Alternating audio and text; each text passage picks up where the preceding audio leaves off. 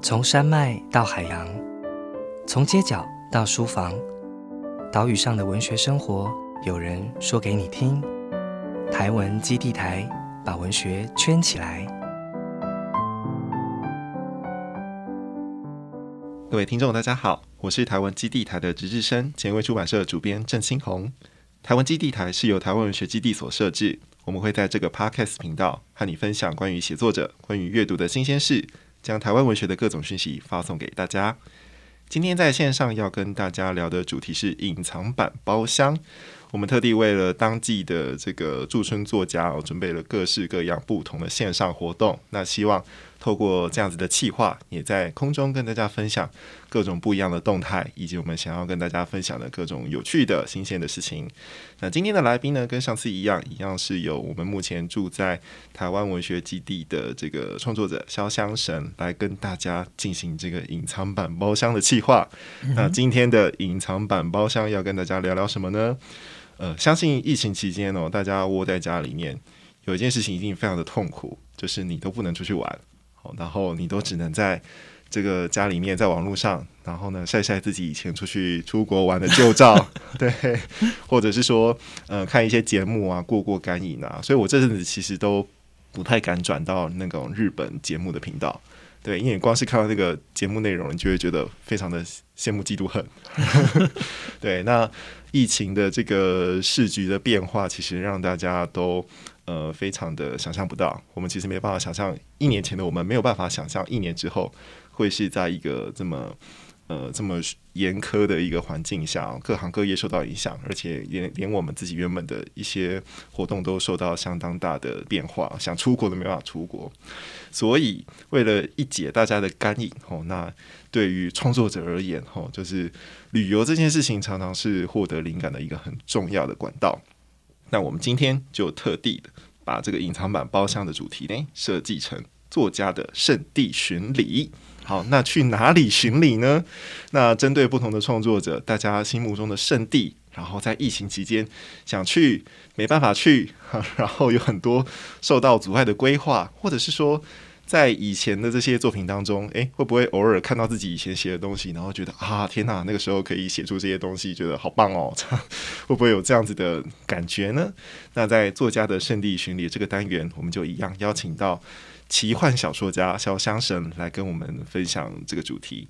好，那因为呃，我们在上一次的单元里面其实有聊过，就是呃，潇湘神长期在台湾的妖怪这个主题上面有非常多的琢磨。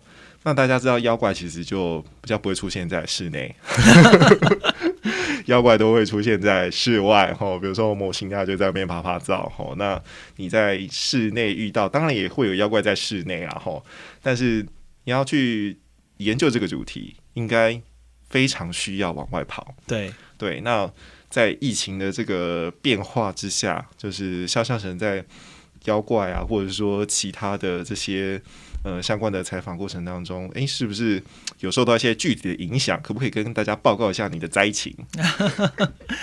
呃，其实刚好前阵子我有一个写作计划啦，就有像这样的想法，呃，有点像是在延续《殖民地之旅》的呃散文游记。呃，该怎么说？我自己对于《殖民地之旅》的想法，其实是透过旅行这件事走到历史里面。那然后最后把它成为一个散文作品嘛？那我后来有想一个想法，就是想要把那个呃台湾的东海岸啊，有其实有好几个有传说性质，或者是有很罕为人知的历史的景点。那我希望去透过。走这个地方，然后把大家带到历史或带到传说里面，所以我其实希望走进传说里啦。是对，所以我收集了好几个景点，那也想要去呃调查。其实我最早会有像这样的想法，是因为在台东，我曾经在日本时代文献上面看到。说在那个呃阿美族和卑南族之间，他们有讲一种鬼怪叫做撒烙，嗯，哦日日文的片假名就是撒烙，撒烙，哎，那撒浪这种鬼怪呢，它是呃比天还高的一种鬼怪，然后它可以呃让人迷路啊，或把人抓到树上去，嗯哦，其实某一种程度上是有一点像摩西娜。那他在日本塞文献中讲一件事，他说每年三月的时候，这个撒烙会在台东一个叫做呃。卡瓦桑，对，应该叫卡瓦桑的地方，在卡瓦桑海湾那边玩火，那他们会飞到火里面，然后再飞出来。好像这样子一个奇妙的景色，原来是火属性的朋友。对，那那个那时候人类学家还说，他怀疑那个台东街的这个过火仪式是不是参考这个？我当然觉得不是啦，就是那个时候人类学家还不懂啊。对，他大家怀疑那个过火仪式其实参考这个卡瓦上的这个这个呃。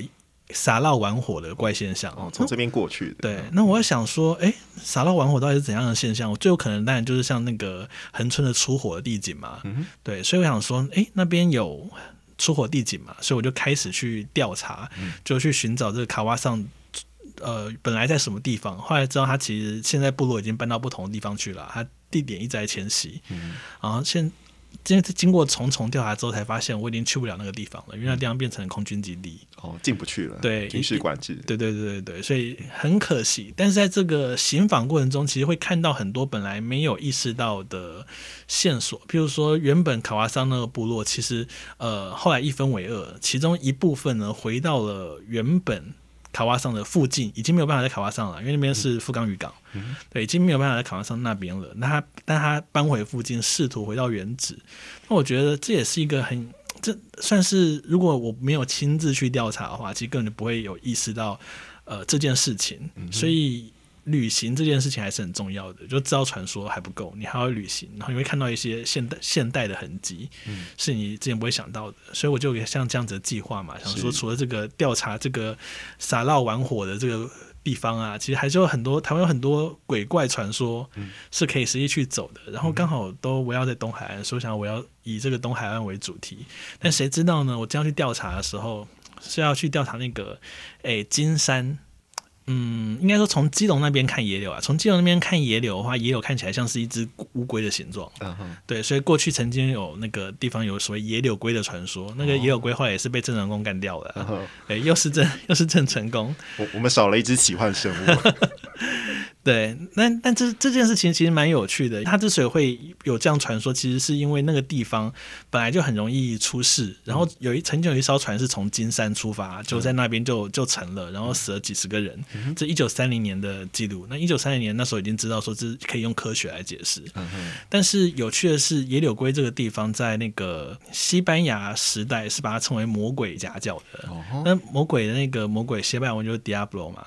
然后翁佳音老师就有提出说，也许说，也许野柳这个地名其实是 Diablo 的子音脱落。哦，转音过去，对，就变 Diablo，哎，D 和 B 不见嘛，就变 Yellow，对，所以就可能是野柳。那表示这是否表示西班牙人来到台湾的时候已经意识到那个地方很危险，所以才叫它魔鬼夹角呢？哦，所以这我觉得这很有趣考察，所以我就打算从金山那边看这件事情。然后那时候去的时候是三级，嗯，所有地方都被封住，所以你所有。就做比较详细的探看，这样。嗯，其实是当时是甚至走到海边去看野柳都做不到，因为所有的海岸都被封住了。我到那边的时候，我是第一次看到一个沙滩上面一个脚印都没有，是由风吹成的自然的形状。哇！第一次看到像这样，在台湾看到这样子的海滩，所以就是一个风吹过，它一个波纹，对对对对对，非其实很漂亮，是非常美丽的波纹。嗯，但是我并不想要看到这样的景色。哦，但是但是如果在这个沙滩上面突然出现了没有人，但是一个脚印脚印慢慢的出现，这个你就有兴趣了吗？我很有兴趣。OK，大白天应该不会看到这个东西啊，所以这就是灾情的部分嘛。这是灾情的部分啊，而且其实我那时候甚至是考虑要穿越那个。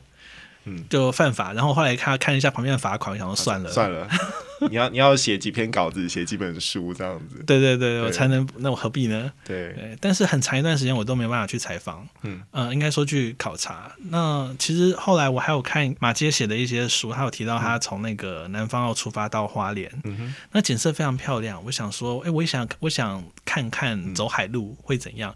结果有个蓝色公路啊，其实也是从那个南方澳到花莲，嗯哼，对，现在疫情。也是没了，从去年十月就没了。嗯，那我想说，那我就那不然我就开独木舟好了，就也不行，就不行。对，现在二级，就直到现在都还没有开放。嗯，好，所以你你有跟你的呃编辑们就是。表示过这件事情的严重性吗？严重到脱稿？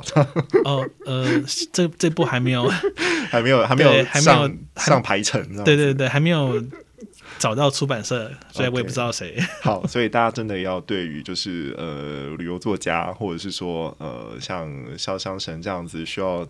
很大量的出去田野调查的创作创作者，甚至是我们坊间很多走读的活动，其实都受到很多很多的影响。那像文化部在征集的这个走读台湾的路线啊，也有很多单位提出了非常有趣的这些走读路线，但是因为疫情的关系，所以大家都是。转到线上去，比如说呃线上直播，或是透过虚拟装置的方式去做这样子的呃走读的流程哦。所以真的疫情对于这种创作取材也好，或者是很多体验类型的活动，都影响非常非常大。好，那如果说现在进行式就是没有办法去做这些填调了嘛，那我们就到回忆里面去。回想一下自己的旅游经验好了，对。那在潇湘的这些作品当中，其实可以看到很大量的这种填调的相关的记录跟书写嘛。那尤其是在我们上一集聊到的《快》这一本接力小说里面，就有提到说，在水库当中有一个学校的遗址，或者有一些村落遗址。那我觉得这些书写想必是一定要透过很仔细的走，很仔细的去那边做现场的这些考察，或者是甚至你要到那个地方去做一些感应吧，你可能才有才有这些灵感。那像这些在写这些作品的时候，是不是有一些特别的趣事，或者是你觉得有哪些是你现在你现在在这个疫情的期间特别不能出门，然后你想到那一次的。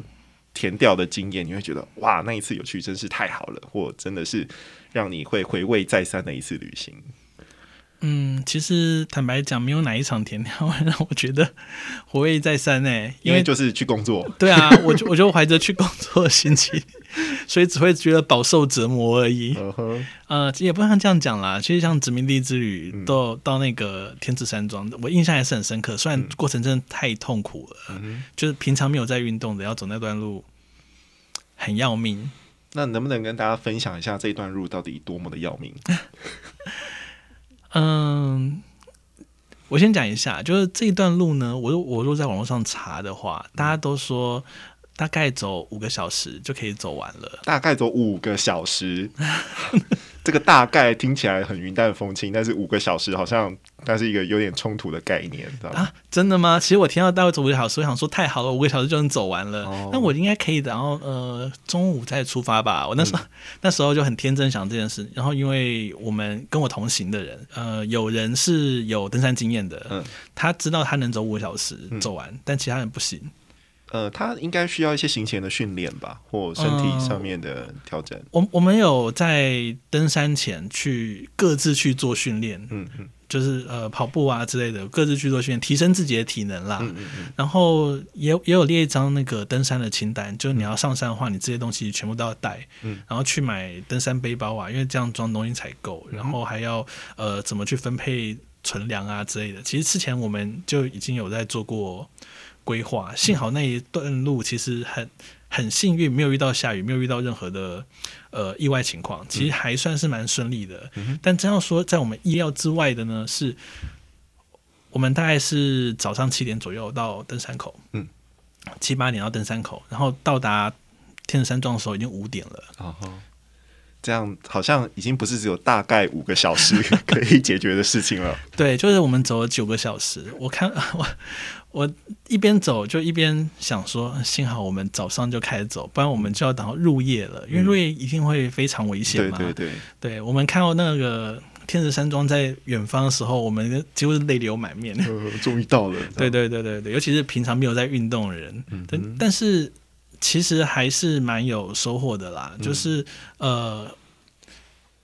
之前带领我们的那个有登山经验的人，他其实是他其实之前有来过一次天山庄，但那一次天气不好，嗯，所以这一次我们看到是天气非常好的，呃，天山庄。我印象很深刻，是因为我之前曾经有一次去绿岛，那那时候去绿岛天气也是很晴朗，那时候我已经觉得说哇，绿岛的这个天空未免太漂亮了吧？就是还能在台湾还能找到比这边更晴朗的天空吗？没有，天池山庄才是真正晴朗的天空。就天池山庄那个在没有云的情况之下，那星星是会让你觉得刺眼的。就是它能见度、解析度很高，对，解析度很高，但是它强迫我眼眼睛去认识它，所以我眼睛觉得很痛。OK，所以这是在虽然有点超乎预期的长时间的这个登山的行程当中，但是也见到了非常令人印象深刻的景色。对对对，嗯，了解。那身为一个呃奇幻小说家、妖怪研究者，我比较好奇的是说，如果今天你要规划一个妖怪主题的走读，那有没有哪些是你自己的私房圣地？就是你觉得在台湾要讨论妖怪，就一定要去的几个地方，有没有在你的口袋名单当中？其实以我的立场来说是不太不想分享，不是 是不太方便这样说，因为我觉得妖怪都是有地方性和地方史的。嗯。那如果我推了，我觉得非去不可，那不就把其他给落下？啊，也是，对对，以我的立场是觉得大家都很棒，哦 这些妖怪都很好，大家请务必都要去都要去看看。对，我的立场是这样子啊。因为之前你有写了一本书是《寻妖志》，寻妖志对对，在《寻妖志》里面其实就有一些，我觉得它基本上就是一个妖怪主题走读路线非常适合的入门读本。嗯，对啊，那你在走读的过程当中，你在规划这些行程的过程当中，有没有什么有没有什么一些诀窍啊，或者是你的经验可以分享给大家？如果是用寻妖志那种模式的话，嗯、呃，我觉得其实首先是对于这妖怪的掌握度多高，嗯，先以这个为前提，然后再去做地方调查，无论是传说调查，或者是我怀疑这个妖怪出现在这个地方，去做这地方的历史考察、产业考察，去做生活史的考察，把这些东西都考察完之后，然后再思考形成的方便性，嗯对，因为这才是最重要的。因为如果要让大家去的话，那其实最重要的其实是行程方便性的问题。没错，在这个过程中会有很多很多遗珠之憾啦。那但是幸好，寻呃寻妖志它是游记的形式，所以其实虽然没有去，但是它它可能很有趣，我还是硬生生的要把它放到这个文章里面。对他们也没有办法阻止我这样做。了解。对对，所以其实我觉得最重要还是还是地方史的考察。OK，就是大家其实可以依照自己的呃掌握程度，还有就是交通方便的程度，跟自己的体力能够负荷的程度，然后在这些资料当中去规划一趟在疫情之后。哦、其实虽然现在我们录音的这个时候好像疫情有稍微趋缓了哦，可是其实大家对于这些户外活动基本上都还是警戒度蛮高的。对对对对，看到很多人的地方就会不由自主的紧张了起来。想要避开。想要避开，对啊，所以疫情期间还是请大家要小心。然后呢，我们也许可以在疫情的期间做一些准备。哦，就是很多地方其实你未必要真的出国啦。哦，就是在嗯台湾，其实已经是一个疫情相对和缓的地方。对对，那如果在条件呃允许的前提之下，来一场自己的岛内旅行，那也许妖怪主题，或者是说相关的这些地方上面的走读啊、文史主题的这些路径，其实大家都可以有，大家都可以去尝试去体验看看。对，因因为像上神也提到说，对对于他而言，走读就好像是走进这样子的旅程，就是走进历史，对然后去找到自己跟这些。呃，地方记忆、地方文化的连接点，那透过走的方式去真的体验到在这个地方诞生的这些历史跟文化的细节，我觉得去理解这些纹理，去观察它的纹理，然后去体验它，是一个非常重要的阶段。不管你是不是有志于创作，或者是说，哎、你只是去玩，但是去玩，你除了观光之外，还有没有什么其他的选择？好。所以会希望大家，也许在疫情期间，嗯，可以去期待一场未来会发生的旅行。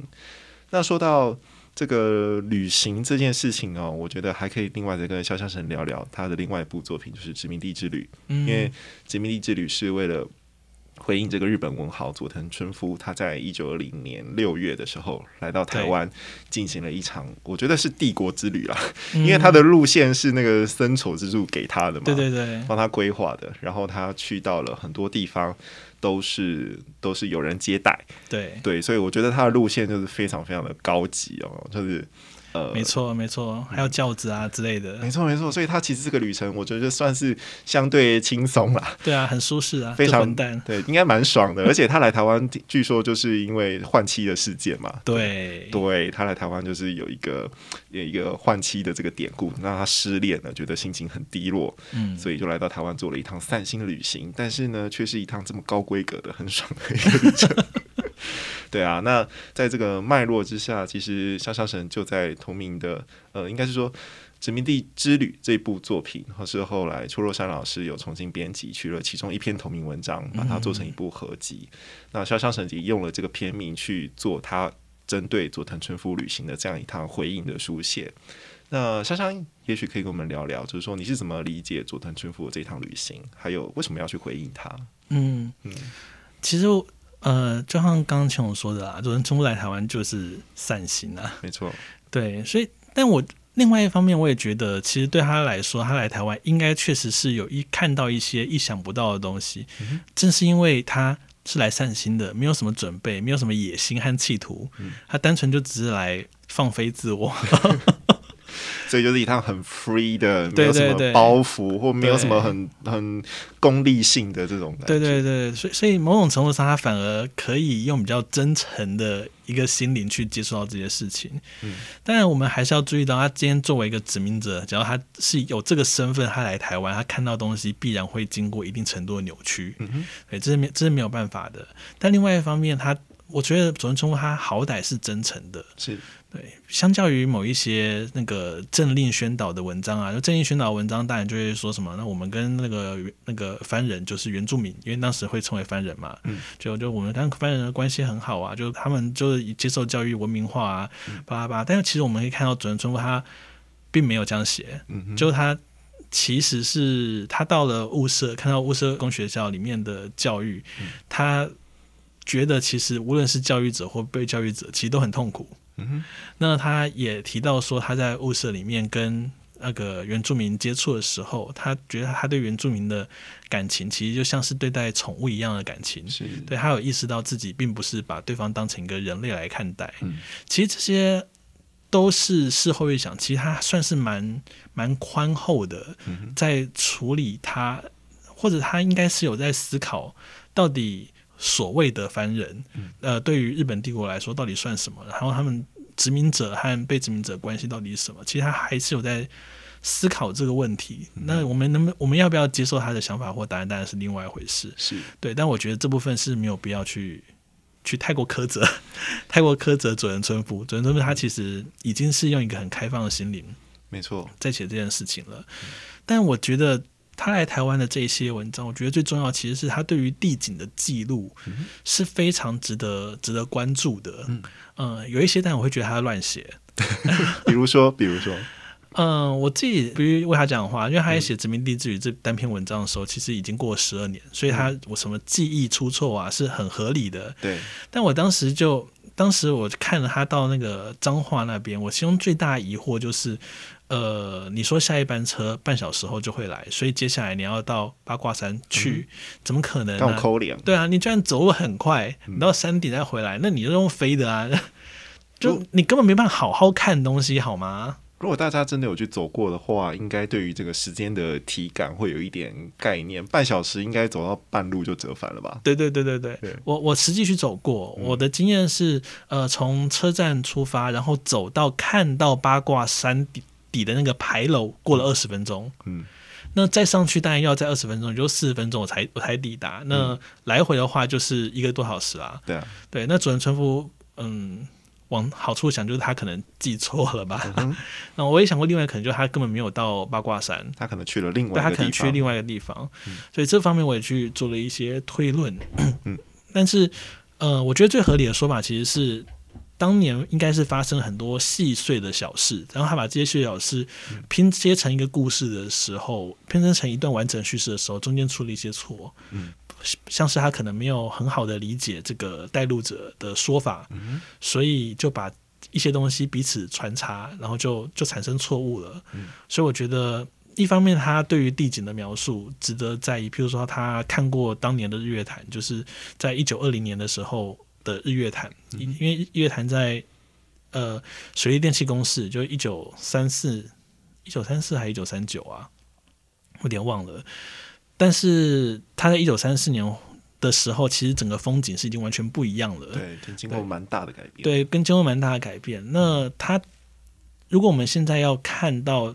要知道当年的乐坛长什么样子，其实我们不可能不去依靠这些，呃，当年的游记。嗯，对，所以这件这些记录其实觉得是蛮重要的。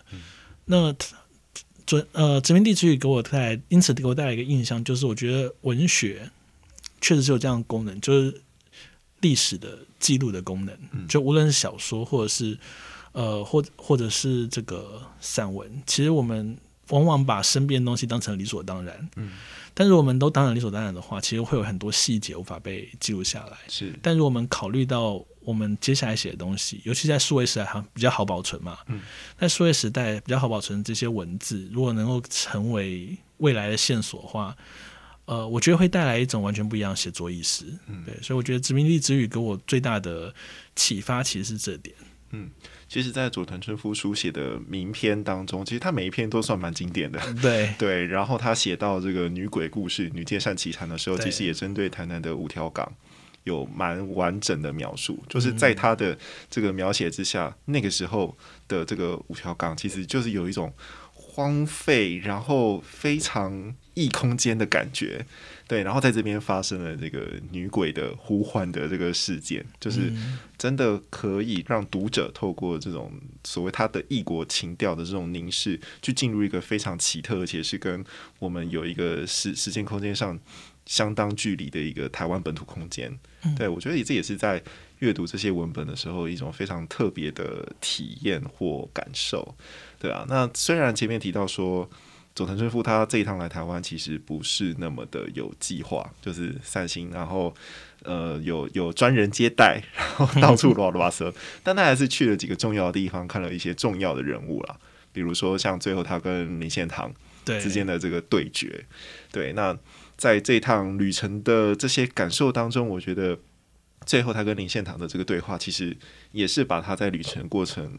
的所见所闻，他其实是很纯粹的在分享自己的某些感想，而且他们在对话的时候，其实旁边有人在看嘛。对对对，对，有一个小丽在旁边记录他们在聊些什么，哦，超可怕的，非常可怕。然后林献堂应该也是有意无意想要刺探佐藤春夫的立场是什么，对，所以突然让这一趟散心之旅变得相当的尖锐，嗯，对，而且极富政治意涵，对。对。那相关的这个这个书写，我觉得在萧湘神的。殖民地之旅当中，其实有蛮蛮完整的一个讨论，对，尤其是在佐藤春夫的这个他的感觉啊，或他最后提出了一个所谓的友爱论，对。对，他觉得说，嗯，当林献堂问他说，台湾人跟日本人之间到底是一个什么样的关系？到台湾的这些日本总督们，就是好像立场都不一样，你到底是要跟我同化，还是要追求？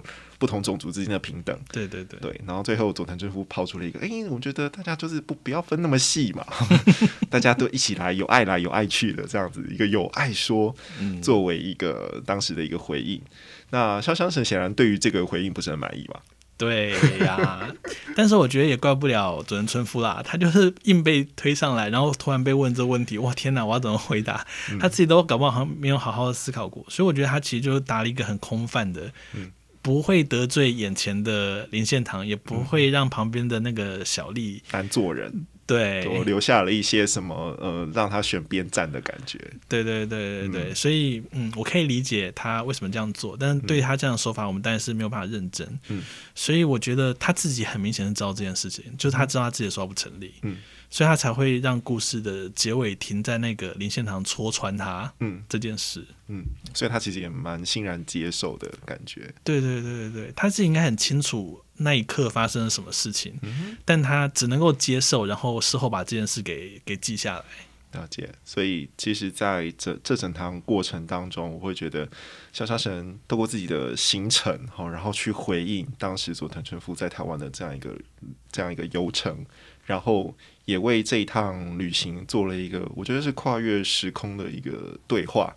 就是到底我们现在可以用什么样的眼光去理解这些在台日人作家？应该也不能说在台日人作家，就是他们曾经来到台湾旅游，然后作为一个过客的角色，对，更等而下之啊，更等而下之，比起在台日人作家，对，在台日人作家写了更多东西，对对，那他们可能就是很短暂的一趟游程，对，那即使就是是一个片段的琐碎的，或者是说事后追忆，那也许是。嗯，有点不太完整的这样一个书写，但其中依旧有非常多值得讨论的有趣的内容，是非常值得我们现在用更多不同的眼光去跟他对话的。那在《殖民地之旅》这本同名作品当中，我觉得肖枪神就实践了就是这样子的一个走读的精神。我们不是，我们不是说哎去走了，然后就把应该读的东西放在旁边了，哦，就是边走边读，然后真的去回应一些你关心的议题，然后也。把一些应该要去做好的呃知识上面的准备，然后先把它带在身上，但有意识的这样子的去呃去沉浸在我们的旅程当中，然后去跟我们想要去了解的这些历史事件去做对话。对，那我觉得这也许今天我们并没有真的关于作家的圣地巡礼这个部分给出一个很明确的答案，但我觉得每个人心中都有你自己的一一条圣地之旅。对，大家，你有你的圣地，我有我的圣地，对啊。然后，对于每个妖怪而言，他们住的地方，也许就是他们的圣地。对对对，真正的圣地不就还没去的地方吗？还没去的永远最美丽。没错。对，那我们就期待潇湘神在之后的作品当中，也陆续为我们呈现他的圣地之旅。然后，也期待大家在疫情的这段期间，也可以思考自己未来的某一趟旅行，你想去哪个圣地呢？就我们大家一起来探索，一起来思考吧。好，那这一集的节目到这边，在节目的最后，我们来稍微工商服务一下。十月十六号到十七号是台湾文学馆的馆庆，同时十月十七号也是台湾文化协会的成立纪念日。那在这两天呢，台湾文学基地也会有相对应的活动。最新的活动讯息，欢迎大家上台湾文学基地的 Facebook 来发了我们最新的活动消息。那最后，欢迎大家到 Apple Podcast 上留言给我们，留下你的五星评价。那我们就下次见喽，拜拜，拜拜。